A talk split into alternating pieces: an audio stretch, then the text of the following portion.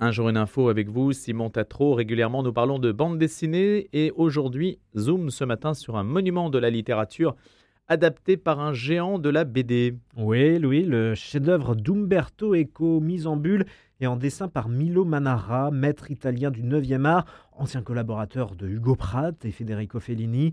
Alors l'adaptation se fera en deux tomes. Le premier est sorti le mois dernier en Italie et c'est déjà classé numéro un des ventes. Il arrivera en septembre en France, ça sera aux éditions Glénat. Et il s'agit bien sûr du nom de la rose. Quelques mots peut-être sur cette œuvre majeure de la littérature, Simon.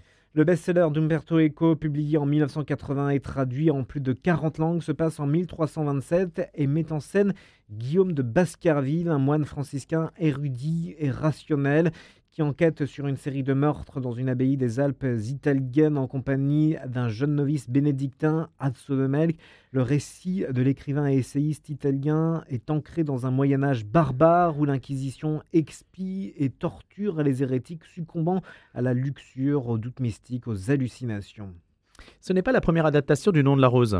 Non, porté au cinéma par Jean-Jacques Hano en 1986 avec dans le rôle titre Sean Connery, Le nom de la rose a été adapté au théâtre, en série télé et doit rencontrer l'opéra en 2025 grâce à la Scala de Milan et à l'Opéra de Paris. Et donc, euh, comment s'y est pris Milo Manara pour cette adaptation en BD du nom de la rose? Alors, à la demande des héritiers Eco, Manara a eu carte blanche pour donner sa vision de l'œuvre et a pour cela choisi un triple parti pris graphique très audacieux.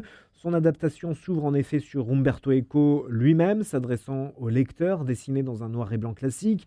Euh, puis commence l'intrigue médiévale elle-même, et là Manara renoue avec le noir et blanc au lavis rehaussé d'effets de matière et de modelé qu'il a déjà utilisé pour le Caravage. Enfin, chacun sait que les livres tiennent un rôle fondamental dans l'intrigue et Manara s'amuse donc de temps à autre à recréer des enluminures d'époque réalisées à la manière des moines copistes du Moyen Âge. L'ensemble est mis en couleur par la propre fille de Manara sous la supervision de son père, là aussi selon la même méthode qui a présidé à la réalisation du Caravage.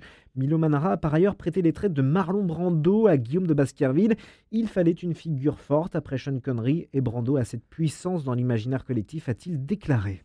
Simon Tatro, l'adaptation en BD du nom de la rose par Milon Manara sera donc à découvrir en septembre aux éditions Glénat. À bientôt Simon.